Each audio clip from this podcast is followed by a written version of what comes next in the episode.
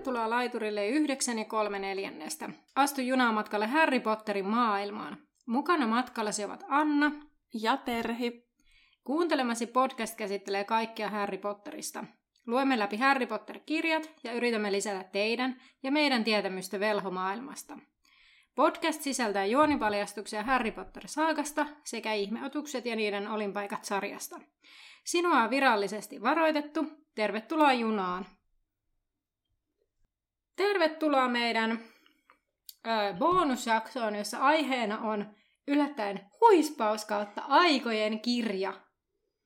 Kyllä, ehkä vähemmän yllättäen kuulijoille, kun se otsikossa lukee, mutta, mutta kuitenkin ehkä siinä mielessä vähän yllättävää, että emme ole olleet kauheita huispauksen ystäviä tässä tämän podcastin aikana, mutta siltipä, koska liekehtivässä pikaarissa mennään ja maailmanmestaruuskisoissa, niin hypättiin huispauksen maailmaan ihan täysillä huispaus heinäkuun merkeissä. Kyllä vain, ja tota, tämä on siis tällaisena niin kuin, mikä siinä kirjassa on. Eli siis jos et ole vielä tutustunut tähän kirjaan, niin tämä on siis vähän niin kuin oltaisiin saatu käsiin se sama kappale, mikä on myös Tylypahkassa käytössä. Kyllä, ja esipuheessa kuvitteellisesti Dumbledore kertookin siitä, kuinka hän oli joutunut houkuttelemaan Matami Prilliä sillä, eli kirjastonhoitaja siitä, että tämä kirja saataisiin kopioitua ja myös jästien käsiin. Ja Dumbledore on nyt tässä sitten onnistunut ja meillä jästeillä tässä kädessä onkin sitten huispaus kautta aikojen. Me ollaan tehty tämä sillä tavalla tai luettu sillä tavalla, että Anna Annalla on päävastuulla ollut pari, parilliset luvut ja mulla on ollut sitten parittomat ja mennään sitten silleen, että kenen vuoro, vuoro on, niin kertoo pääkohdat, asiat, mielenkiintoiset pointit siitä omasta luvusta, ja sitten katsotaan, tuleeko siitä jotain keskustelua tai kysyttävää. Ja tota, itsellähän on nyt semmoinen ongelma, että en kirjaimesti vaan kerennyt lukea niitä Annan lukemia osioita, jotenkin sieltä voi tulla hyvin paljonkin uutta. Mutta ainakin noin mitä itse luin, niin silleen perushuispauspeliin liittyvää uutta asiaa sieltä ei kyllä tullut. Että ja historiastakin tiedettiin etukäteen jo aika paljon kuitenkin. Niin ei välttämättä hirveästi uusia asioita, mutta onpahan nyt luettu. Kyllä. Tota, joo, tämmöisillä alkupuheilla, niin Terhi, kerroksä ykkösluvun sisällön sieltä? Kyllä, sen äh, luvun nimi on Lentävän luudenvarren kehitys. Ja tässä, niin kuin otsikko kertookin, kerrotaan, miten on päädytty siihen, että luudella aletaan lentää. Ja äh, alu, aluksi luvussa kerrotaan siitä, kuinka vain harvat ovat pystyneet siis lentämään, eli oikeastaan animaagit, jotka, jotka pystyvät muuttumaan johonkin lentävään muotoon. Ja sitten lisäksi leijuminen oli arkipäivää, mutta se ei noidille ja velhoille riittänyt, vaan piti keksiä jotain muuta – ja tota, sitten siinä oli myös sitä, että, tai oikeastaan se luku keskittyi siihen, että miten on päädytty siihen, että käytetään juuri luutaa. Koska siellä oli mun mielestä ihan hyvä kysymys, että no, miksi juuri luuta? Mm. Että miksei sitten just se lentävä matto tai sitten tynnyri tai tuoli tai kylpyamme, että miksi juuri luuta? Mutta siihen oli hyvin looginen selitys sillä vedot ja noidat halusivat salata taitonsa, ettei jästit omaksuisi niitä jo pitkälti ennen sitä velhosalailun kansainvälistä ohjesääntöä, ja tämän vuoksi lentovälineen piti olla jokin huomiota herättämätön, jota voisi säilyttää helposti kotona. Ja luutaa ei tarvinnut puolustella, eikä selitellä jästeille, jos ne näkivät sen vain lojumassa jossain. Ja sitä oli helppo kuljettaa mukana ja se oli kaikille edullinen. Ja tota, sitten tässä kerrotaan näistä ensimmäisestä luudista, ja se oli mun mielestä ihan mielenkiintoinen tieto, että silloin niin kun, jo vuonna 1926, kun ensimmäisiin tämmöisiin lentäviin luutiin on törmätty, niin velhot ja noidat on tehnyt niitä itse. Mm. Että ne ei ole kenenkään niin kuin valmistajan ollut, että vaan niin kuin ne on tehty itse. Ja tota, ne sauvat, sauvat, kun ne luudet ovat olleet sitten aika epämukavia. Että jos siinä on vaan joku puun pätkä, niin sitä ei ole varmaan ihan hirveästi hiottu ja oksia kohtia revitty irti ja muuta vastaavaa, niin kyllä mä ymmärrän, että se ei ole ehkä ihan maailman mukavin matkustusväline. Että joku tämmöinen skotlantilainen Velho Guthrie Lohr, mikäliä, kertoo tikuista, pakaroissa ja pullottavista peräpukaamista. Miellyttävää. Kyllä. Ja tota, 1100-luvulle tultaessa velhot olivat kuitenkin vähän niin kuin alkaneet oppia, että okei, tällä voi hyötyä jotain, kun osaa tehdä näitä luutia, niin alkoi käydä niin kuin vaihtokauppaa, että jos sä annat mulle vaikka taikajuomia, niin mä voin tehdä sulle luu- lentävän luudan tyyppisesti. Mm. Jos joku ei ollut taitava jossain itse, niin mutta jos olisi tehdä luutia, niin sai siitä tavallaan lisää valuuttaa. Ja kun luudan varsista alkoi tulla pikkuhiljaa mukavampia, niin sitä ruvettiin käyttää sitten huvin vuoksi, eikä ainoastaan päästäkseen paikasta A paikkaan B, mitä kohti tässä sitten mennään. Eli tavallaan se ensimmäinen luku ehkä on silleen, niin kuin luudan historiaa tavallaan, että miksi sitä on käytetty ja näin edelleen, kunnes se sitten alkoi kehittää siihen vapaa-aikamuotoon. Mm. Näin. Joo. Siitä päästäänkin lukuun kaksi, mutta oliko Annalla jotain kommentoitavaa tähän lukuun yksi? Eipä mulla oikeastaan mitään kommentoitavaa tähän ole. Joo. Joo. Mutta tuossa oli siis vähän silleen historiaan liittyen edes jotain uutta. Että kyllä niinku, Mm. siis huispauksen historiasta tiedettiin, mutta emme tiedetty niinku luutien lähtökohdista. Joo, ja siis mä olin sama, sä sanoitkin, että se on hyvä pointti, että miksi se on luuta. Niin sen mäkin itselleni tänne laitoin, mutta sä aika kattavasti selitit sen, niin joo. No, mutta joo, toinen luku on siis muinaisia luutapelejä, toisin kuin mulla lukee täällä muistiinpanoissa, muinaisia lautapelejä, No niin. koska autocorrect, mutta luutapelejä. Eli tässä siis enimmäkseen tässä luvussa kerrotaan erilaisia niin kuin, luutapelejä, mitä on ollut. Ja täällä on siis siitä, että luutaurheilu kehittyy heti, kun luudilla pystyy kääntymään, vaihtamaan lentokorkeutta ja nopeutta. Ja osa näistä peleistä on sellaisia, että niitä ei enää pelata, ja osa on kehittynyt nykyaikaisiksi peleiksi. Ja äh, esimerkiksi on tällainen ruotsalainen vuotuinen le- luutalentokisa, joka sai alkuunsa 900-luvulla. Äh, lentäjät kisaavat siis Kopparbergista Arjepol- Arjeplokiin noin tuhat, ei vaan noin sata mailia. Ja tämä tapahtuma on kansainvälinen, niin tällainen luutalentokilpailu on ollut ruotsi, ruotsalaisten keksimä. Sitten on tällainen saksalainen Stitch-stock-peli, missä on 20 jalainen tanko, johon on kiinnitetty täyteen puhallettu lohikärmen rakko. Yksi pelaaja suojelee rakkoa samalla kun on kiinni tangossa 10 jalan säteellä, eli on sellaisella köydellä kiinni, mikä on noin eh, niin kuin 10 jalkaa ja pitkä. Ja sitten muut yrittää rikkoa tämän rakon luudan varrellaan, ja se luudan varren pää on terotettu. Ja sitten tota, ää, jos niin peli päättyy, kun joku puhkaisee rakon tai kaikki pelaajat olivat pois pelistä, tai vahti lyyhistyy uupumuksesta. Mutta tämän suosio hiipui 1300-luvulla. Mielestäni tämä oli jotenkin koomisen kuulonen peli. Joo, tuossa seuraavassa luvussa ehkä puhuttiin tästä, että mä olin ihan silleen, että mikä rakko, mikähän tää juttu on, mutta sehän tulikin vastaus tässä. Joo, ja näitä rakkoja käytettiin muissakin peleissä mun Aa. mielestä, mutta irlantilainen Aingingain peli, niin siinä piti kuljettaa sap, eli tämmöinen pallo, joka oli siis vuohen sappirakko, joka oli täytetty. Se piti kuljettaa pelikentän läpi, jossa oli palavia tynnyreitä korkeiden paalujen nenässä, ja se sappi piti heittää viimeisen tynnyrin läpi, ja voittaja oli se, joka sai kuljetettua sen nopeiten sinne viimeisen tynnyrin läpi. Tämäkin oli vähän tämmönen, what? Mutta, no. Sitten skotlantilainen Creaotsean pelissä pelaajilla oli noidan kattila pään päällä, ja pelaajien piti pyydystää mahdollisimman monta pikkukiveä, jotka tippuivat taivaalta, eli semmoisia pikkukiviä tajottiin ilmaan, ja ne tippu sieltä. Ja sit sä lensit noidan kattila pään päällä, ja yritit pyydystää mahdollisimman monta niitä. Mutta tämä peli kiellettiin 1762, koska se oli vähän vaarallinen. Ja sitten Devonissa on ollut tällainen poiskolauspeli, missä piti tyrkätä mahdollisimman monta pelaajaa luudalta. Voittaja oli se, joka jäi viimeiseksi luudalle.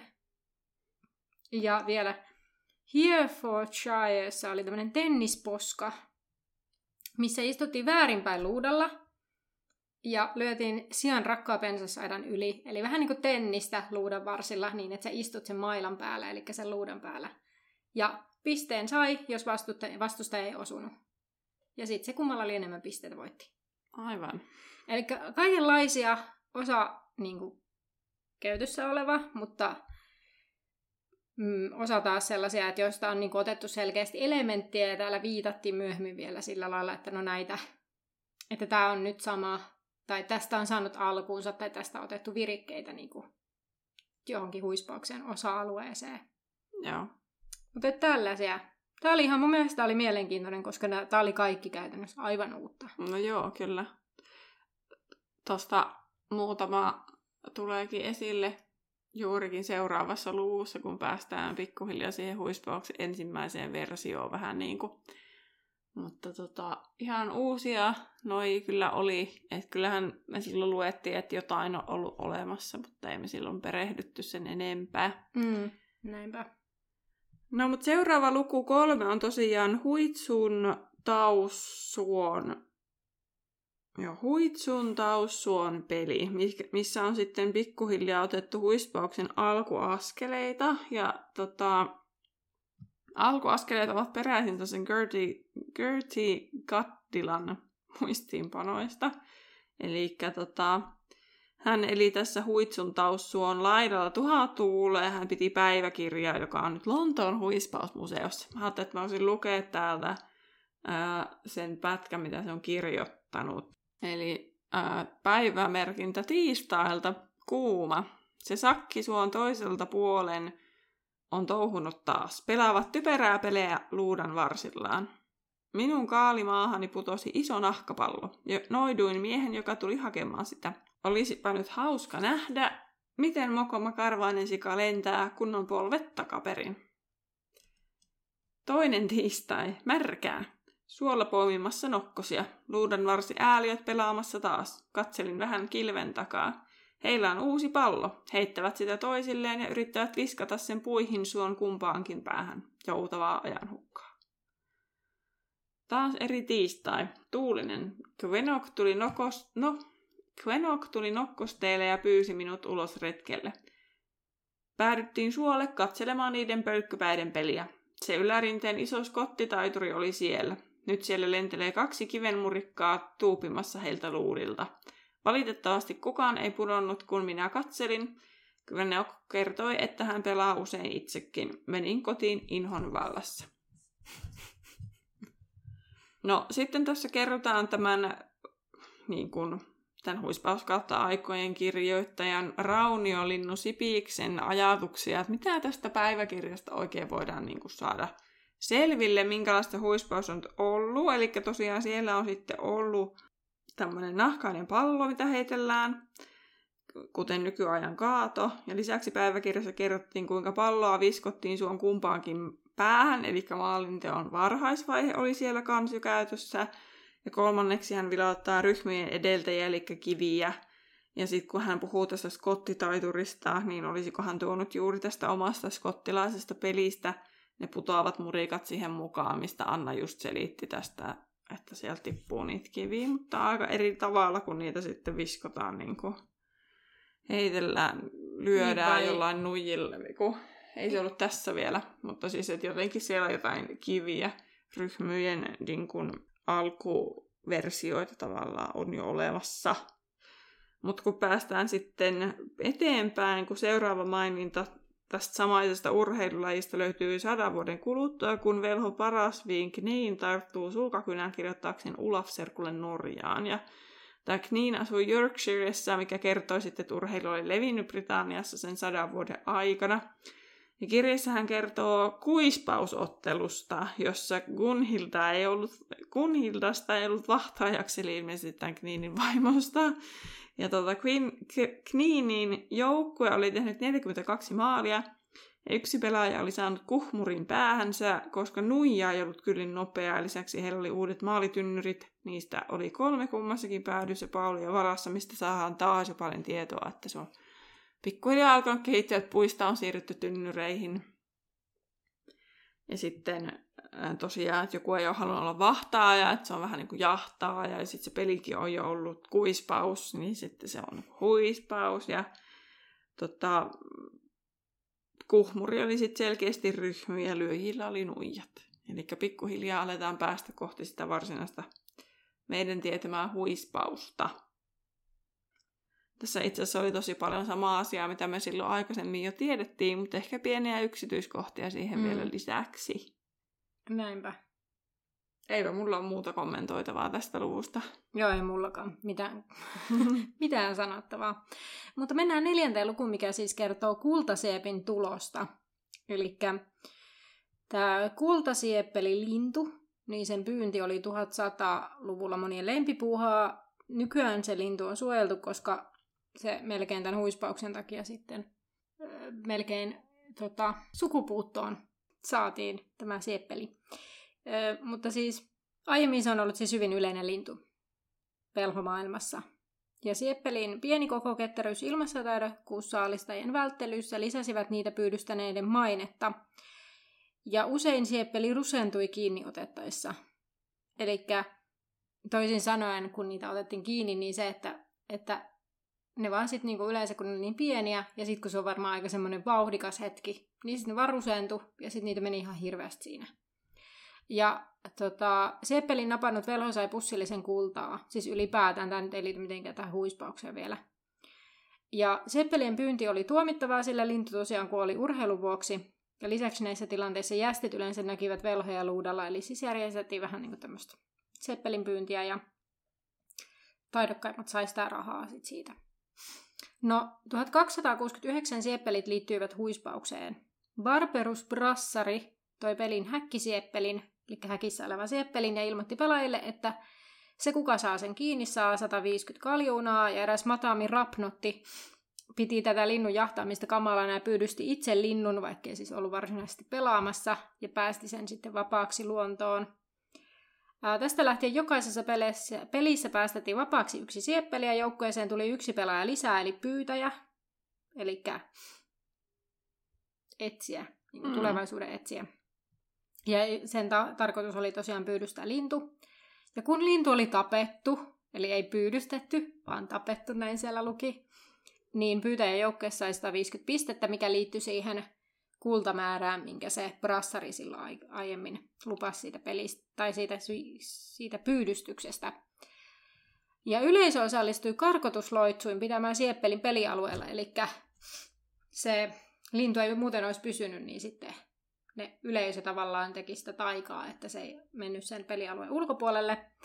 Ja 1350-luvulla luku mennessä sieppelit olivat käyneet vähin ja ne rauhoitettiin ja piti löytää sitten kortike. Ja sitten tällainen henkilö kuin jousimies Oigea kehitti metallisen pallon, joka toimi sieppelin tavoin.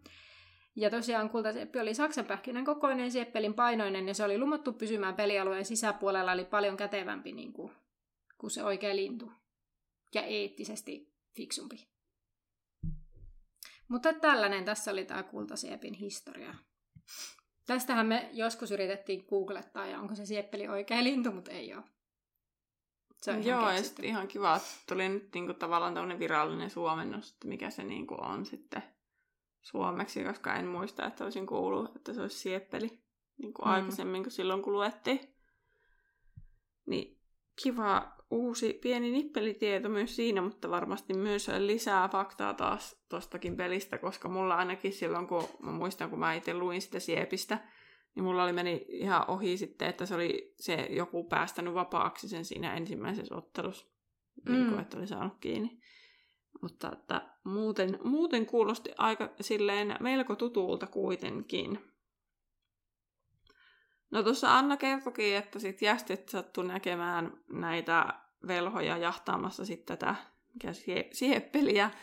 Ja tota, tässä luvussa viisi sitten kerrotaankin jästien vastaisista varotoimista, mitä liittyy huispaukseen. Ja tota, vuonna 1398 velhot Sakarias Reuma kirjoitteli muistiin, ei se varmasti sanota reuma, mutta, tai sitten se on suomennettu reumaksi, mutta hän kuitenkin kirjoitti tosiaan muistiin ensimmäisen seikkaperäisen selonteon huispauspelistä ja hän alkuun tähdensi, että minkälaisia turvallisuusasioita jästien näkökulmasta pitäisi ottaa huomioon. Ja, tota, hänen mielestään pelialueen piti olla autiolla nummella kaukana jästiasutuksesta ja piti varmistua, ettei kukaan voisi nähdä luudilla lentoa ja sitten pitäisi hyödyntää jästikarkotusloitsuja, jos se pelikenttä olisi pysyvä ja pelit pitäisi pelata öihin.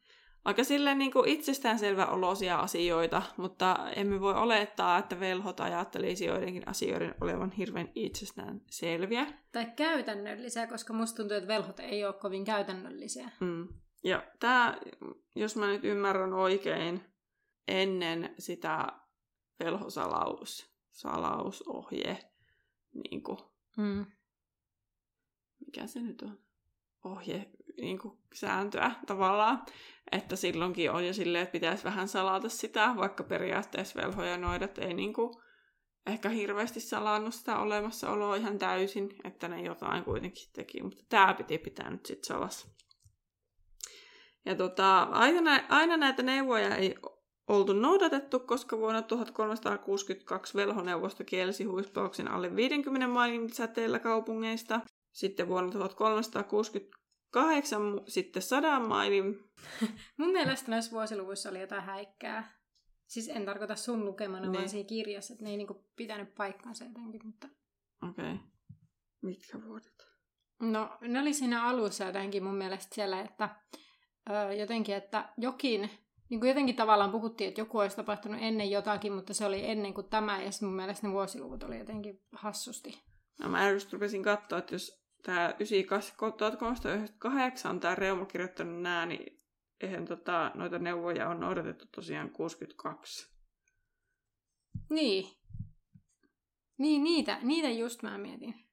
Joo, totta. Enpä sen aikaisemmin kiinnittänyt huomiota. Niin, niin, koska tässä lukee tosiaan, että 9, 1398 kirjoitettiin nämä ylös, mutta sitten sanotaan, että aina näitä ei noudatettu, koska 1362 velhoneuvosto kielsi se 50 mailia. En mä sitten tiedä, mitä siinä on takaa. Mm. Ja sitten on, että 68 se muutettiin sadaksi maaliksi, ja 1419 muotoiltiin, ettei huuspöstä saisi pelata missään lähellä mitään paikkaa, missä on olemassa vähäisinkin mahdollisuus siihen, että yksikin jästi voi katsella peliä tai pääsee kokeilemaan, miten hyvin peli luistaa, kun on kettingillä kiinni tyrmän seinässä. Siinä käy mä olin vähän silleen, että öö, mitähän tässä tarkoitetaan? Että miten ne olisi tyrmän seinässä kiinni? Millä perusteella? Siis ne jästit vai noida? Niin, nämä jästit. En tiedä. Vai onko tää, niin, vai onko tää silleen, että, että jos joku jästi näkee, niin haluaako päästä kokeilemaan sitä, että on kettingillä kiinni tyrmän seinässä? Tavallaan, että onko siitä tullut vähän niin kuin joku rang, että vihjataan, että siitä voi tulla joku rangaistus jollekin.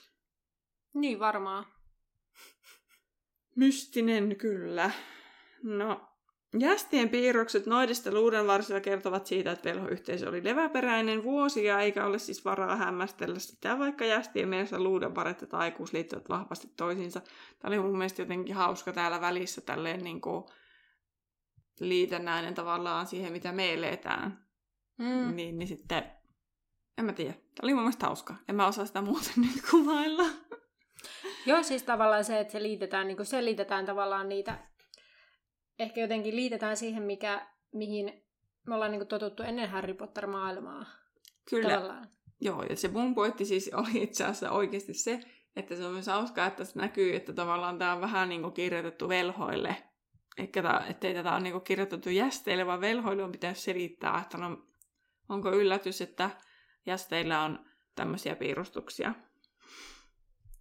No, 1692 tuli sitten velhosalailun kansainvälinen ohjesääntö, ja silloin perustettiin taikaurheiluosasto ministeriön Britanniassa, ja sen jälkeen säännönrikkojoukkuet on hajoitettu.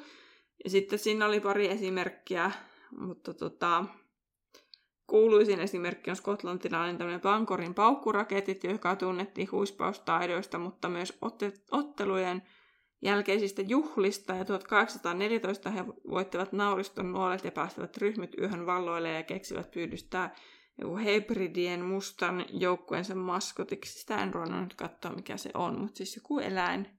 Olisiko se lohikärme? Niin. En tiedä.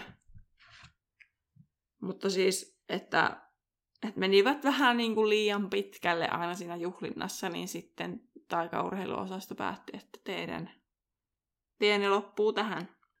Ja tota, nykyään joukkueet matkustavat kentille, jotka taikaurheiluosasto on perustanut ja joissa huolehditaan riittävästi jästien vastaisesta turvallisuudesta. Reuma sanoi noin 600 vuotta sitten, että kentät on turvallisinta sijoittaa autoille nummeille, missä ne nytten on. Ja Anna tuossa löysi vielä nopeasti, että tosiaan se, minkä sanoin, tämä Hebridien musta, niin se on tosiaan lohikäärme. Niin ei ole mikään yllätys, että taikaurheiluosasto on ollut vähän silleen, että nyt meni vähän liian pitkälle. Eipä mulla siihen sen enempää kommentoida. Joo, me vaan sitten lukuun kuusi. Kyllä, joka on siis muutoksia huispauksessa sitten 1300-luvun. Ja täällä on nyt eritelty kenttäpallot ja pelaajat ja säännöt ja rikkeet ja tuomarit ja näin. Eli mikä niissä on tullut muutoksia. Mutta kenttä oli siis 1300-luvulla 500 jalan pituinen ja 180 jalan levyinen soikea alue ja keskellä oli ympyrä ja tuomari eli huimari päästi pallot siinä keskiympyrässä irti. Ja maaleina oli korit paalunnokassa, niin kuin ollaan puhuttu niistä tynnyreistä ja kaikenlaisista, niin silloin oli siis korit. Ja 1620 oli entistä pienemmät korit ja lisäksi maalialueet kentällä. Ja sitten 1883 oli tullut nämä maalisalot, eli sitten nykyaikaiset. Palloista, niin Kaato oli siis nahkaa ja aluksi siinä oli raksi, eli tällainen kiinnityslenkki, tai otekolot, vähän niin kuin keilapallossa, koska sitä oli vaikea tota, niin, niin pitää kädessä. Mutta 1875 kaatoon lisättiin tämmöinen tarttumataika, jotta kaato oli helpompi käsitellä.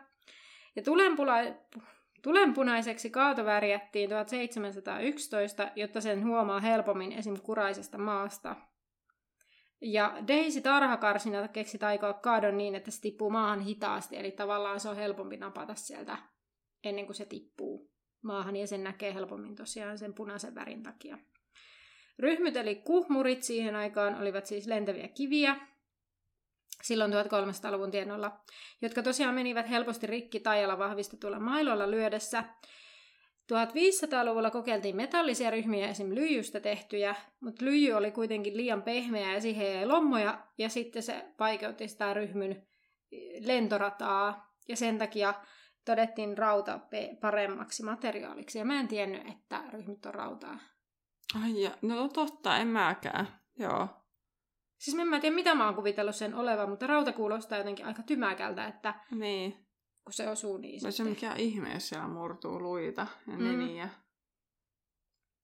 Joo, no siepinhän mä nyt kerroinkin jo. Niin siitä en tässä sen enempää. No sit pelaajista, niin ää, pitäjä on ollut siis 1200-luvulta lähtien, mutta pitäjä saa aluksi tehdä myös maaleja. Ja 1620-luvulla pitäjien suosittiin pysyvän vain maalialueella. Lyö, lyöjiä on ollut yhtä kauan kuin ollut ryhmyjä, ja niin heillä oli aluksi puis, niin kuin nuijat ja sitten myöhemmin mailat apuna.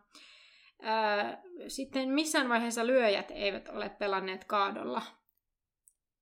Tästä me puhuttiin jossain kohtaa ihan kahden kesken varmaan. Joo, kun valmistaututtiin Instaliveen pelaamaan tota, sitä Harry Potter, sitä huispauspeliä, niin siinä just mietittiin, kun siinä kuka tahansa pystyi tekemään maalin, niin mietittiin siinä yhteydessä, että saakohan lyöjät ja etsijät tehdä siis maaleja, mutta ei. Niin tai siis täällä sanotaan, että lyöjät eivät ole pelanneet kaadolla missään vaiheessa. No mutta se sulkee jo lyöjät siitä pois. Niin, ja pitäjät tosiaan alkuun, mutta sitten niin. sen jälkeen, jos sen pitää olla maalialueella, niin periaatteessa, jos se saa potkastua tai heitettyä sen koko sen kentän pituuden sinne, niin, niin se voi tehdä maalin, mutta hyvin epätodennäköistä. Öö, no, lyöjiltä vaaditaan, jo vaadittiin voimaa, ja siksi he olivat usein nimenomaan velhoja ja harvemmin noitia. Ja lisäksi vaaditaan tasapainoa, koska se, että sun pitää lyödä niin kuin yhdellä tai kahdella kädellä sitä, sillä mailalla, niin se vaatii vähän tasapainoa. No jahtajat ovat olleet pisimpään huispauksessa ja ainoa muutos tuli 1844, kun tuli maalivanteet, eli maalialueella saa olla pitäjä vain kaadon kanssa. Ei. Nyt mä puhun pöjä. Siis ilmeisesti vain yksi jahtaja saa olla maalialueella. Koska eihän siinä mitään järkeä, jos vaan pitäjä saa olla kaadon kanssa. Mutta siis tämä estää sellaisen tietynlaisen partioinnin, mikä on siis sitä tarkoittaa, että, että jos kaksi jahtaajaa menee ja ahdistaa sen pitäjän maalialueella jonnekin nurkkaan Niin. ja yksi tekisi maalin, niin sellainen on siis kielletty. Ja sitä sääntö, että siellä maalialueella siis saa olla jahtaaja vain kaadon kanssa. Mutta siis niin, eli maalialueella jahtaja saa vain olla kaadon kanssa. Ei voi mennä muuten vaan sinne pyörimään. Ja tämä estää sen partioinnin. Etsijät taas ovat vikkelimpiä ja heitä pidetään usein taitavimpina pelaajina, mutta he ovat myös onnettomuusalttiimpia, koska heidän panoksensa ratkaisee usein koko pelin. Mutta niistä sen niinku kehityksestä tavallaan ei ole ihan hirveästi lukenut, koska toisaalta se on tullut viimeisenä mun mielestä siihen peliin. No, säännöt, miten on muuttunut, tai mit, mitkä ne säännöt ylipäätään on, niin täällä oli siis seitsemän sääntöä. Ää, Yksi, saa lentää niin korkealla kuin haluaa, mutta pitää pysyä rajojen sisällä, tai muuten kaato pitää luovuttaa vastapuolelle. No kakkossääntö on, kapteeni voi pyytää aikalisää ja sen aikana saa koskea maata, eli silloin saa seisoa maassa. Aikalisä voi kestää kaksi tuntia, jos peli on kestänyt 12 tuntia. Kolmas sääntö, erotuomari voi määrätä rangaistusheiton. Neljä, kadon saa ottaa pelaajan hallusta, mutta ei saa koskea muuhun ruumiin osaan. Viisi, loukkaantunutta pelaajaa ei korvata toisella. Kesken pelin loukkaantunutta siis. Kuusi, taikasauvan saa ottaa kentälle, mutta sitä ei saa käyttää toisia vastaan. Ää, ja seitsemän, peli päättyy, kun kultasepi otetaan kiinni. Ja rikkeet on siis olemassa noin 700 rikettä, joista kaikkia rikottiin ensimmäisissä MM-kisoissa 1473. Ja osa näistä rikkeistä on mahdoton toteuttaa nykyään, koska ei saa olla sitä, kun ei saa taikoa muita. Että osa silloin oli sellaisia, että tajottiin muita. Siinä oli jotain, tajottiin jotain lepakoita toisen kimppuun ja toi, niin kuin, tajottiin joku lentäjä hilleriksi ja siis tämmöisiä ihan päättömiä juttuja. Öö, mutta joo, mä voisin lukea täältä itse suoraan kirjasta. Täällä oli siis listattu nämä kymmenen yleisintä rikettä. Niin mä ajattelen, turha näitä kirjoittaa, kun ne on täällä. Eli istäminen koskee kaikkia pelaajia. Se on sitä, että tartutaan vastustajan luudan perään, jotta tämä lento hidastuu tai estyy. Eli Draco Malfoyhan teki tämän silloin. Siis oliko se oikeasti istäminen? Istäminen. Joo. Okei. Koska miksi olla istäminen? Mutta Draco Malfoyhan tekee tämän siinä kakkos- vai kolmoskirjassa? Jompikumpi. Luiskiminen koskee kaikkia pelaajia, eli lennetään to- tarkoituksella päin toista. Houkkaaminen, kaikkia pelaajia koskeva, lukitaan nuudanvarret toisiinsa ja ohjataan siten vastustaja väärään suuntaan. Aivan. Pyyhkäisy koskee vain lyöjiä, eli isketään ryhmy katsomoon, jolloin peli on pysäytettävä, että virkailijat voivat rientää suojelemaan sivusta katsojia. Häikäilemättömät pelaajat estävät joskus näin vastapuolen jahtaajan maalinteon. Ää, hutkiminen koskee kaikkia pelaajia, eli liiallinen kyynärpäiden käyttö vastustajiin. Junttaaminen koskee vain pitäjää, ja se tarkoittaa sitä, että jonkin ruumiin osan työntäminen maalivanteen läpi tuuppaamaan kaato pois. Pitäjän on estettävä maali vanteen edestä eikä sen takaa. Sitten rinkkaus koskee vain jahtajia, eli käsi pysyy kiinni kaadossa, kun kaato lentää lanteen, lanteen läpi, vanteen läpi. Eli kaato pitää heittää. Eli sitä ei voi vähän niin kuin donkata. Niin, kyllä. Kaadon rokotus koskee vain jahtajia, eli kaadon peukalointi, esim. sen puhkuminen niin, että se lentää nopeammin tai poukkoilee. Sieppinips koskee kaikkia paitsi etsijää. Joku muu pelaaja kuin etsijä koskee kultasieppin tai nappaa sen. Ja sitten partiointi oli tämä, mikä koskee jahtajia, eli useampi kuin yksi jahtaja menee yhtä aikaa maalialueelle. Niin nämä on kymmenen yleisintä, mihin me ollaan myös törmätty noissa kirjoissakin. Osaan näistä. Joo, mutta ei mun mielestä ne on niin, kuin niin selkeästi tuotu, tai ne ei ole niin selkeästi siellä esillä tavallaan. Mä olen Niin. niin kuin ainakin unohtanut siis suurimman osa, että jotain tollasia on niin kuin tapahtunut. Että saatiinko niistä edes rangaistusheittoja? Osasta saatiin kyllä, kun luihuiset vähän hermostu. Niin, mutta siis joo joo. Ja sitten mä mietin just, että tuolla oli niitä muutamia, että vaikka lennetään toista päin, niin sitten se on vaan silleen, että Oo, nyt lennettiin, oo, onpa huonoa toimintaa, piste. Tai sellainen kuva on ollut. Niin, tai sitten, että ei, ei ole tuomari huomannut kaikkea. No sekin. No sitten tuomareista on vielä tässä luvussa. Eli yksi erotuomari on kuollut työssään, niin kuin tehdessään työtä, kun hänet kirottiin erään pelin jälkeen 1357. Muistaakseni ainakin kuoli pelin jälkeen vasta. Ja sen jälkeen ei ole kuollut ketään, mutta tuomaria luutia on peukaloitu, ja niistä on tehty esimerkiksi porttiavaimia, että ne sitten lentää kesken peli jonnekin muualle. Ja tuomarilta vaaditaan lentotaitoa ja tarkkaa havainnointia, koska sen pitää seurata 14 pelaajaa yhtä aikaa mm. ja niitä palloja.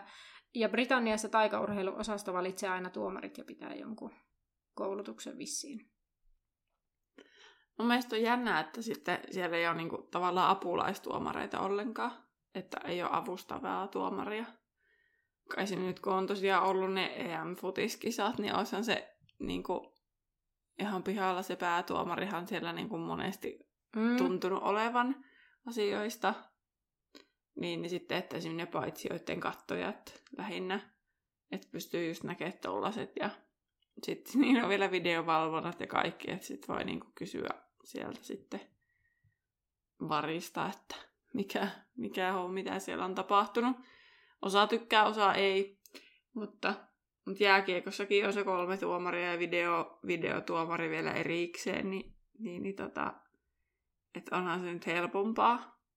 Niinpä. Sitten, kun et on vaan yksi tuomari tuommoisessakin pelissä. Että kyllä se pitäisi olla joku avustava tuomari, että siinä oikeasti voitaisiin niin kuin, tuomaroida se silleen reilusti.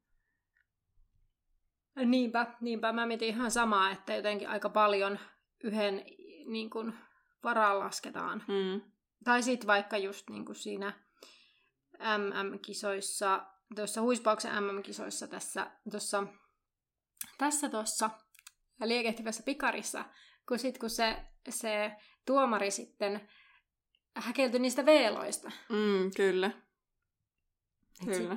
Olisi niinku useampi tuomari. Niinpä.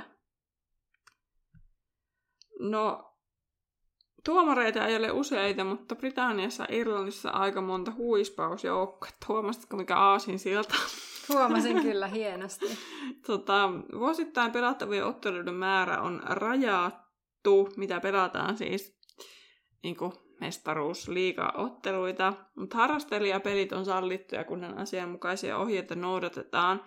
Mutta ammattilaishuispausjoukkueiden määrääkin on rajattu vuodesta 1647, jolloin perustettiin liiga, mihin valittiin Britannian Irlannin 13 parasta joukkuetta – muita kehotettiin hajoamaan. Ja nämä 13 pelaavat edelleen joka vuosi liikavoitosta. Ja tota, mä ajattelin, että no ei näistä kaikista nyt varaa, mutta jokaisesta joukkueesta oli silleen hauskasti, että siinä oli kerrottu ainakin ne kaavut, millä ne pelaa, mutta sitten oli aina joku hauska nippelitieto tavallaan niistä jokaisesta joukkueesta. Sitten mä no ihan okei, okay. mä nyt kirjoitan sitten nämä kaikki.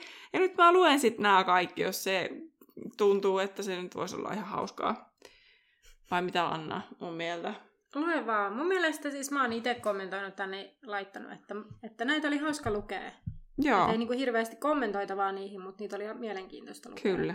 Alkuun mä kirjoitin nämä myös, mitä nämä on englanniksi, sitten mä totesin, että nämä on niin kauheita nimihirviöitä, että osaa, että en edes yrittäisi näitä kuitenkaan lukea, niin nyt mennään ihan vaan suomen kielellä. Ja tota, nämä ei ole nyt, öö, nämä ei ole suomeksi aakkosjärjestyksessä, joten nämä nyt menee ihan sekavasti täällä. Ja ensimmäinen on tämä nauriston nuolet, mikä mainittiinkin tuolla jo aikaisemmin. Ja tota, se oli perustettu 1612. Heillä on kalpea siniset kaavut, joita koristaa hopeinen nuoli. Ja tästä se oli nippelitieto, että kannattajilla oli tapana ampua nuolia taikasauvoista ilmaan jahtajien tehtyä maalit, mutta se kiellettiin 1894, kun yksi lava lävisti erotuomarin nenään. Ouch! Kyllä. Ja tota, Nuolien ja Impon ampiaisten välillä on perinteisesti kovaa kilpailua. Varsinkin itse asiassa että se Impon ampiaiset täältä heti. Eli Impo ampiaiset on perustettu 1312. Heillä on 18 mestaruutta ja he ovat olleet EM-kisojen semifinaaleissa kahdesti. Ja heillä on keltamusta vaakaraitainen kaapu, jossa on ampiaisen kuva rinnassa. Mutta mistä tämä on tullut tämä biifi näiden kahden joukkueen välille, niin tota, Impo Ampiaisten väitetään omineen nimensä ikävästä tapauksesta, joka sattui 1600-luvulla 1600-luvun puolimaissa nauristonnuolia vastaan pelatussa ottelussa.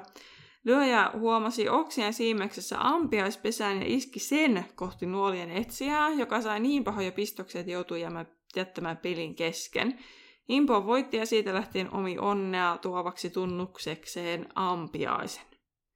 Ja ampiaisten kannattajat ovat niin sanotusti pistimet tai pistimiä. Ja ne surisivat kovalla äänellä, tai he siis surisivat kovalla äänellä häiritäkseen vastapuolen jahtaa ja rangaistusheiton aikana. Ei kuulosta ihan hirveän niin semmoisilta ystävällishenkisiltä nämä, a, nämä impoon ampiaiset. Mietin nyt, miten siistiä tavallaan, siis mikä yhteiseenkin, kun sitten alkaa silleen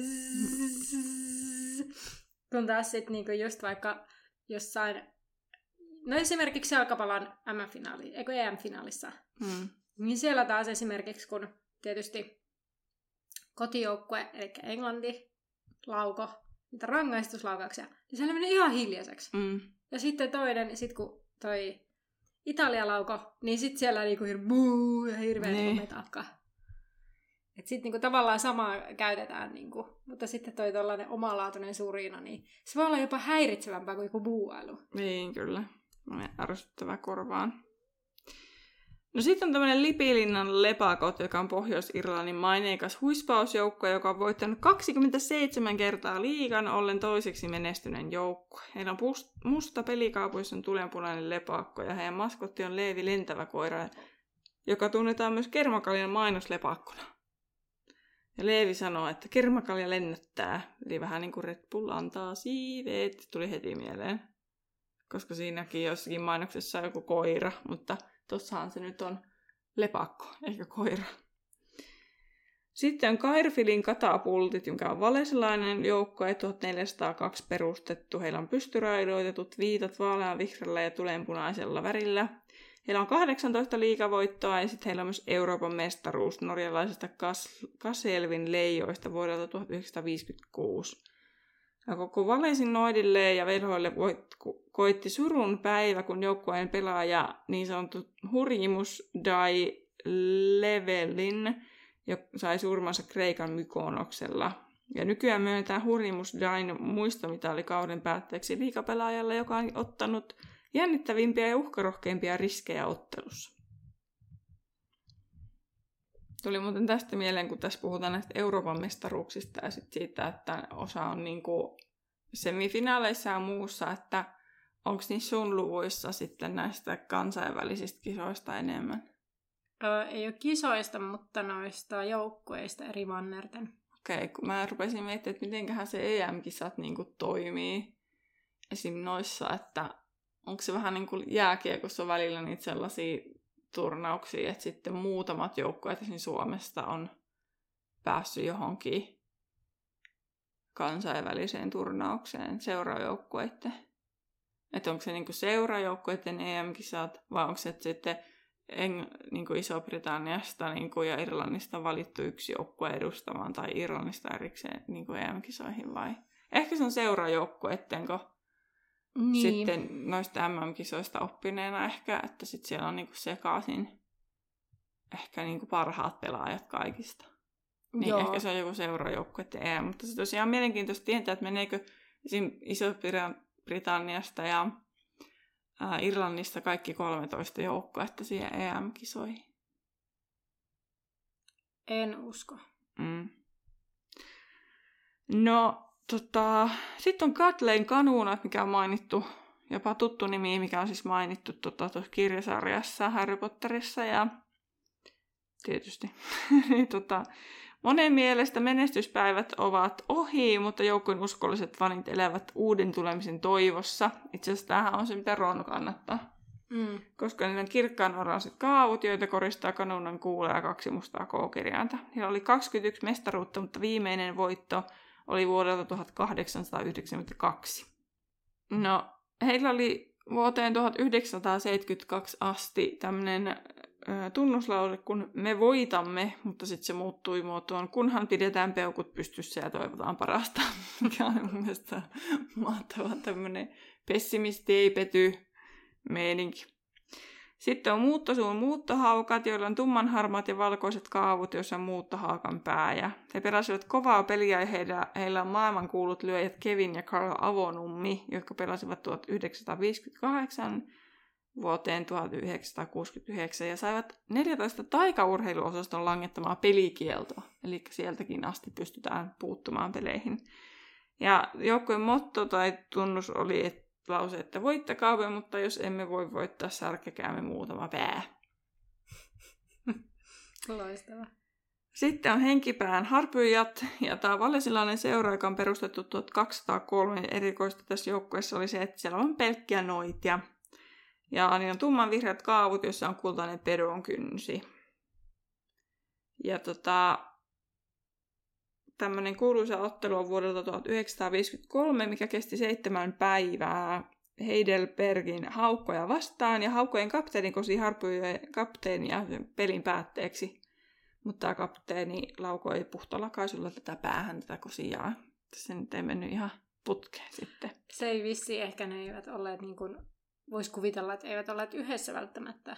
Niin. Että se on vaan niin kuin päättänyt ehkä kesken pelin, että nyt kositaan. Niin, kun on seitsemän päivää siellä, viikon siellä pelaaneet. Mutta eikö Shawshan kannata henkipaan harpyjä? Joo, taitaa olla. Joo. No sitten on vielä muutama, näitä kyllä riittää. Sitten on Kenmaren kanahaukat, mikä on irlantilainen seura, perustettu 1921 ja suosittu kautta maailman metsikä, metsinkäismaskottien, viljen näytösten ja kannattajien taitevan huuliharpunsoiton vuoksi. Ja heillä oli smaragdin vihreät kaavut, joiden rinnassa oli kaksi keltaista k-kirjainta. Sitten oli Harju Ruusun harakat, jolla oli 32 mestaruutta ja on menestyksekkäin joukkue ja on myös kaksinkertainen e- Euroopan mestaruusjoukkue. Ja heillä oli tämmöinen pelaaja kuin Eunice Purpara, joka anoi nopeampaa sieppiä, koska oli aivan liian hidas. Eikö helppoa se, se siepin saaminen. Heillä oli mustavalkoiset kaavut, joissa harakka edessä ja takana. Sitten on Laiturpuun loistokas, joka on Skain saarelta, joka on perustettu 1929, että tämä oli aika niin kuin myöhään vasta perustettu. Syvänpurppuraiset kaavut, joiden rinnuksissa oli kultatähti ja kannattajat kutsuivat loistokkaiksi näitä. Sitten on Rapakon palloseura, joka on perustettu 1163 ja se on vanhin joukkueista ja 20 mestaruutta ja kaksi Euroopan mestaruutta. Ja Celestina Taikuri levytti äskettäin joukkueen tunnuslaulun ryhmät oi, ois pojat ja kaatoven vanteeseen. Mä mietin, että oliko tää nyt ois, kun mä ihmettelin sitä, mutta on pakko nyt tarkastaa, koska tää on niin outo. Ryhmyt pois, eli mulla oli kirjoitusvirhe. tota, mutta sillä la- laululla kerättiin varoja Pyhän Mungon sairaalalle, mikä oli silleen kiva. Ja tota, heillä oli laivaston siniset kaavut, joissa seuran tunnus kaksi kultaista Osman käämiä ristissä. No sitten vielä kaksi joukkuetta, Tutschillin tornaadot ja Kaljualat kuulukurit. Joo, Kaljualan kuulukurit. Joo. Tota, Tutschillin tornaadoilla oli taivaan siniset kaavut, joissa oli tummansininen tupl T. Ne perustettu 1520 ja 1900-luvun alussa menestynyt, kun etsijät etsijä Roderick Plumpton johdatti kapteenina viidesti peräkkäin mestaruuteen ja tämä ennätys pitää yhä näistä ilmeisesti. Ja kapteenilla on myös oma ennätys nopeimman otteluaikaisesta siepin nappaamisesta, joka oli 3,5 sekuntia ottelussa Kairfilin katapultteja vastaan vuonna 1921. Ja se olisi mahdollista. Se on laskettu vapa- vapaaksi. Se on silleen... Mutta kun nehän lasketaan vapaaksi, sit vasta pilliin vihelletään jossain vaiheessa. Se on ollut otollisessa paikassa. Niin. Se sieppi häneen nähden. No viimeisenä sitten Kaalijualan kulkuri, joka on Englannin ja Skotlannin välisen rajaseudun joukkueen ja sen perus vastustivat vuonna 1422 teurastaja Velho Walter Parkinin seitsemän jälkeläistä. Mun mielestä tämä oli ehkä näistä oudoin ja samalla mielenkiintoisin joukkue. Siellä taas oli neljä veljestä ja kaksi sisarta ja ne olivat hirmuinen joukkue, joka hävisi Ani harvoin, koska joukkueessa säikkyi Valtteria, joka seisoi kentän laidalla toisessa kädessä taikasauva toisessa lihakirves. Joo. Mutta musta tuntuu, että miten on hirmuinen joukkue, jos ne hävisi Ani harvoin. Vai tarkoittaa Ani harvoin, tarkoittaako se, että oikeasti harvoin, vai Ani harvoin silleen, että vähän väliä? Mun mielestä Ani harvoin tarkoittaa harvoin. Okei. Okay. Ei kun vastustajan joukkue säikkyy Walter, no niin. Mä oon kyllä lukenut niin hyvin tämän, tämän osuuden, vaikka tämä oli näistä mielenkiintoisin. Eli siis otetaan sitten vähän taaksepäin. Että ne oli siis hirmuinen joukkue, eli ne hävisi harvoin, mutta tota, todennäköisesti sen takia voittivat, koska vastustajajoukkue säikkyi tätä Volteria. Ja joukkueesta on pelannut Parkinin suun jälkeläisiä vuosien saatossa ja en, myöhemminkin. Ja heillä on verenpunainen kaapu, jossa on rinnassa hopeainen lihakirves. Ei ole kerrottu, että ne olisi voittanut kuitenkaan yhtään mestaruutta. No niin, totta. Ehkä ne on aina niinku vaan feilannut sen tärkeimmän peli. Niin. Sitten. Liikaa vaineita. Niin. No, mutta sitten näistä Englannin ja Irlannin noista joukkueista päästään sitten käymään eri maanosat läpi. Ja eli kahdeksannessa luvussa huispaus kautta maailman, niin Euroopasta sanotaan sen verran, että tosiaan huispauksen asema oli Irlannissa vahva 1300-luvun alussa, ja peli oli levinnyt muualle Eurooppaan 1400-luvun aikana, esim. Norjassa pelattiin ja Ranskassa samoihin aikoihin. 1473 järjestettiin tosiaan ensimmäinen maailmanmestaruuspeli, johon osallistui vain Euroopan maita, koska joko pöllyt eivät päässeet koskaan perille, tai muut eivät halunneet pitkälle matkalle tai halusivat vain pysyä kotona. Tämä loppuottelu Transilvaanian ja Flanderin välillä oli väkivaltainen, ja siitä lähtien MM-kisat järjestettiin, tai on järjestetty joka neljäs vuosi, ja 1600-luvulla tuli muualtakin Euroopasta, muualta kuin Euroopasta joukkueita. Ja EM-kisoja on ollut vuodesta 1652 ja ne pelataan joka kolmas vuosi. Mikä on mun mielestä tosi kumma, koska sehän tarkoittaa, että niitä EM-kisoja ja MM-kisoja menee joskus päällekkäin. Tämä on mun mielestä kummaa. No joo. Ja tunnettuja joukkueita ovat muun muassa siis Euroopasta noiden Teri luettelevan Iso-Britannian ja Irlannin lisäksi siis ää, esimerkiksi Bulgarian Vratsan vuorikotkat, Ranskan Kuiberonin kaadoniskijat, Saksan Heidelbergin haukat, Luxemburgin Biconvillen pommittajat, Portugalin Lamegon luutalaivue ja Puolan Mietsiborgin maahiset. Eli kaikki on tällaisia, alkaa molemmat osat samalla kirjaimella. Mm. Mutta toihan toisaalta kertoo ensinnäkin sen, että, että se on siis että ne EM-kisat periaatteessa vähän niin kuin... Totta. Ja sitten toisekseen se, että että jos ne on sillä tavalla, niin eihän se mitään haittaa, jos ne menee päällekkäin, koska sitten siellä on vaan joku pelaaja pois siellä MM-kisoissa. Totta. Ja sitten ne joukkueiden varajoukkueiden pelaajat tulee paikkaan niitä, ketkä on lähtenyt MM-kisoihin. No totta, totta, kyllä. Hyvä pointti. No Australia ja Uusi-Seelanti, niin Uuteen-Seelantiin laji tuli 1600-luvulla ja Australian 1700-luvulla ja Australiassa on paljon asumatonta seutua, missä harjoitella, niin se nähtiin semmoisena unelma, niin kuin huispauksen kannalta unelmamaana. Parhaita joukkueita ovat Uudessa-Seelannissa Moutohoran myrskylinnut ja Australiassa Jyly Larran jylistys sekä Wollongongin voittamattomat. Sitten Afrikka, niin huispausta ei pelata ko- kovin suuresti Afrikassa, mutta suosio kasvaa koko ajan. Ja sieltä mainittiin tunnettuja joukkueita, jotka ovat esim. Ugandan Batongan palavat, Togon Chamban chaikojat, Etiopian Kimpin kauhistus ja Tansanian Sumbawangan sulosäteet. Ihan nämä nimet, kun on ihan silleen, että onko mä kirjoittanut oikein vai onko nämä oikeasti tällaisia.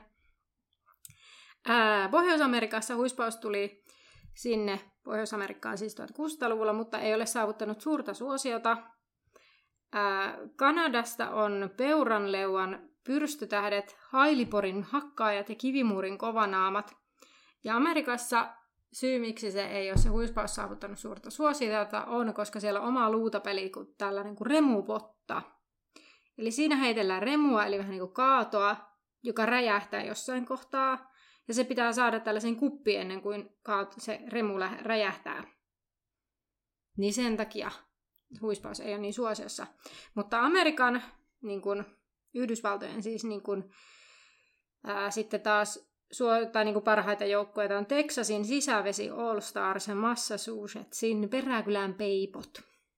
Et muutama joukkue löytyy sieltäkin. No Etelä-Amerikassa taas pelataan huispausta, mutta sekin kilpailee sen remupotan kanssa. Argentiina ja Brasilia ovat päässeet neljännesvälierin MM-kisoissa. Ja Perun uskotaan pärjäävän parhaiten, ja sen joukkue on Salaverin saksinokat. Mutta sen enempää tästä nyt ei kerrottu. Ja viimeisenä Aasia, niin idässä huispaus ei ole suosit, saavuttanut suosiota, koska matto on yleisempi kulkuneuvo. Ja sillä on vähän vaikea vissiin pelata huispausta. Ainut maa, mikä tekee poikkeuksen tässä on Japani, jonka menestyksekkäin joukkue on Toyohashin Tengut. Että no semmoinen. Niin. No sitten päästään luku yhdeksän, missä on kilpailuuden kehityksestä. Ja tässä on vähän lueteltu muutamia erilaisia niin kuin, luutia, mitä on ollut käytössä. Ja tota, 1800-lukuun asti pelattiin arkiluudilla, mutta 1820 tämmöinen Eliot Karruutiolla keksi loitsun ja silloin otettiin iso askel kohti mukavampia luutia. Ja tota, 1200-luvun luudat oli kuitenkin hitaita ja hankalia hallita suurissa korkeuksissa ja olivat edelleen yksittäisten luudantekijöiden tekemiä. Ja tota, ilmeisesti tämä nyt oli se versio, missä oli myös, siis se, että siinä oli ihan pehmuste penkki. Niin vai oliko se tavallaan niin kuin siinä, kun toikin on toi kuva, niin tavallaan, että se on siis niin kuin tavallaan semmoinen loitsu? Joo, siis joo, mutta että siihen kuitenkin tulee sellainen vähän niin kuin penkki, kun tuossa on tuommoinen kuva, niin näkymätön niin. penkki vähän niin kuin tulee.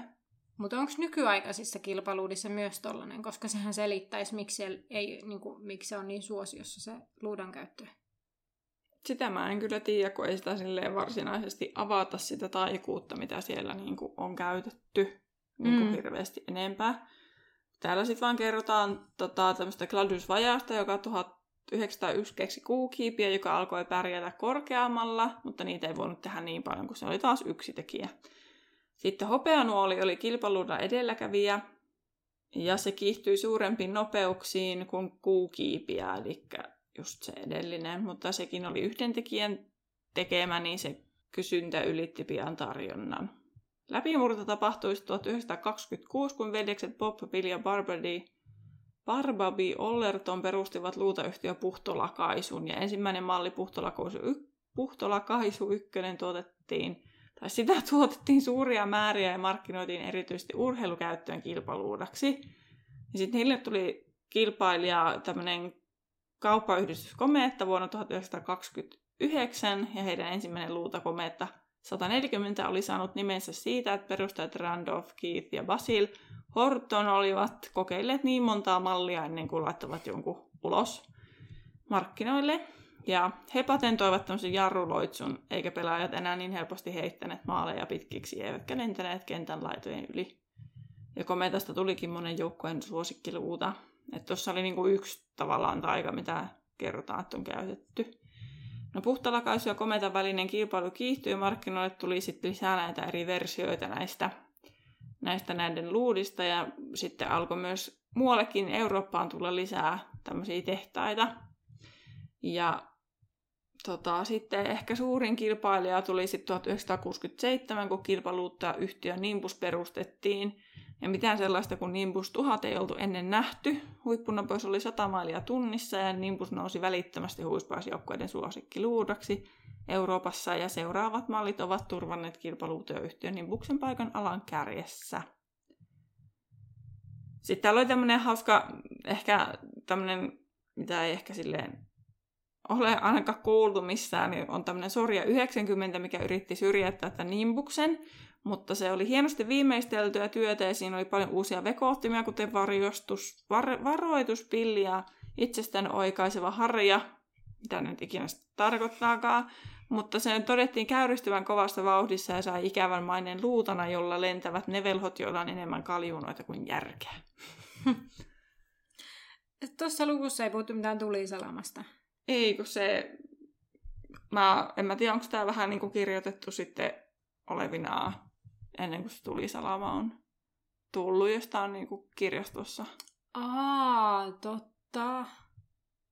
No hyvä pointti. Sainpahan vastauksen Koska tähän. eihän tällä ole Nimbuksen kaksitonnisiakaan mainittu. Täällä on siis mainittu mallit 1001, 1500 ja 1700. Että tää on niin kuin mennyt sinne kirjastoon varmaan ennen kuin nekään on.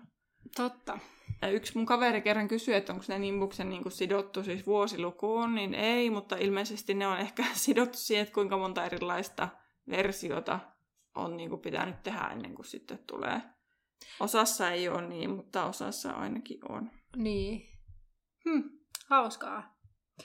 No mutta nyt pääsemme sitten viimeiseen lukuun, lukuun 10, mikä on siis huispaus tänään. Eli siis nyt, niin kuin tuosta Terhin äskeisestä kommentista, siis huispaus tänään, eli toisin sanoen niin kuin 1990-luvun alkupuolella Mm. suunnilleen. Niin täällä ensin alussa todettiin, että nykyään näkee hyvinkin taidokasta peliä. Ja on tällaisia erilaisia niin kuin liikkeitä, siis tämä käytännössä, siis tämä luku keskittyy niin kuin näihin tämmöisiin muuveihin, mitä on. Ja minäpä luettelen täältä, mitä täällä on. Siis rystylyöti ryhmyyn on kuvio, jossa ryhmä lyödään taaksepäin rystypuolelta, eli se yllättää, yllättää muut pelaajat lyöjä tällaisen, tällaisen tekemällä. Turvaajien tuplaiskussa lyödään yhtä aikaa ryhmyä, eli kaksi lyöjää lyö yhtä aikaa ryhmyä. Kaksoiskasi silmukka on sellainen, että pitäjä kieppuu kolmen vanteen ympärillä rangaistusheittotilanteessa. Mielestäni oli jotenkin hauska. Siis, että ilmeisesti vaan niin seilaa niitä kolmea tälleen vaan niin hirveällä vauhilla. Siis pitäjä. Niin. Joo, okei. Okay. Mä yritän tässä samalla päässäni hahmottaa. Joo.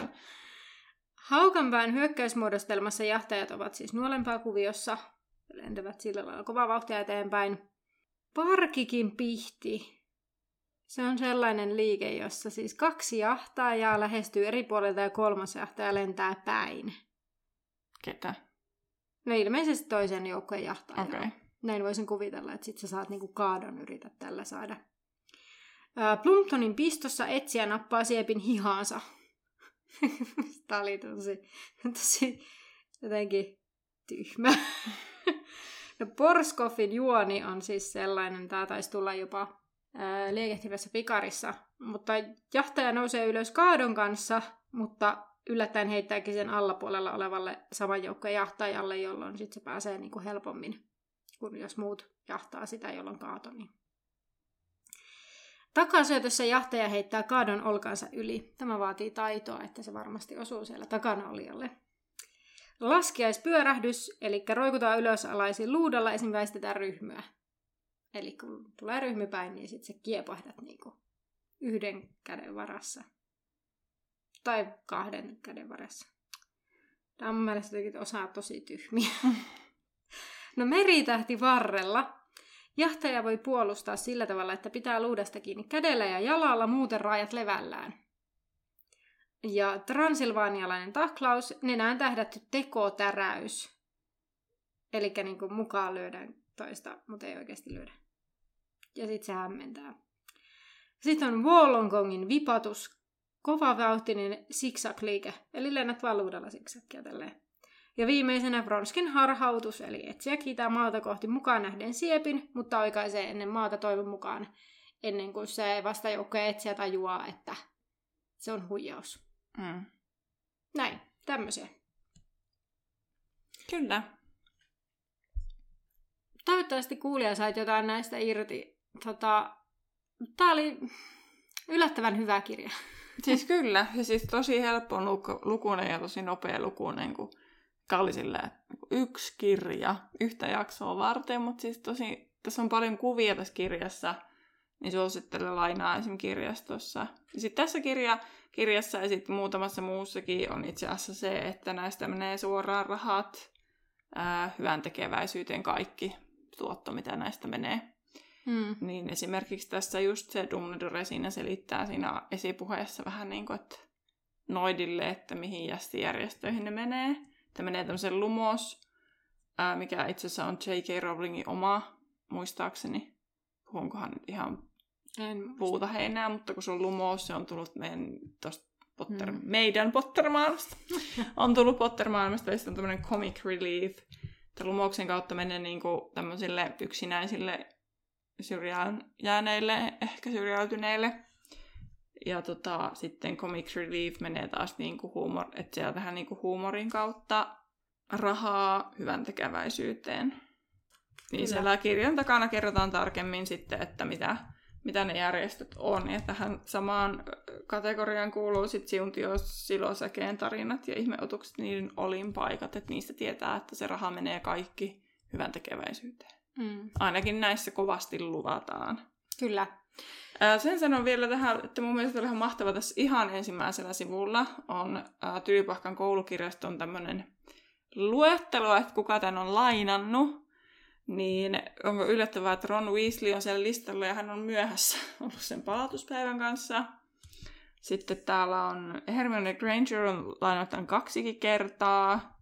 Toisella kerralla ollut silleen, että se on toinen toukokuuta sen lainannut ja Draco Malfoy hakenut ja 5. toukokuuta, että aika nopeasti on Hermione sen lukenut. Toisaalta tämä on kyllä aika nopea luettava.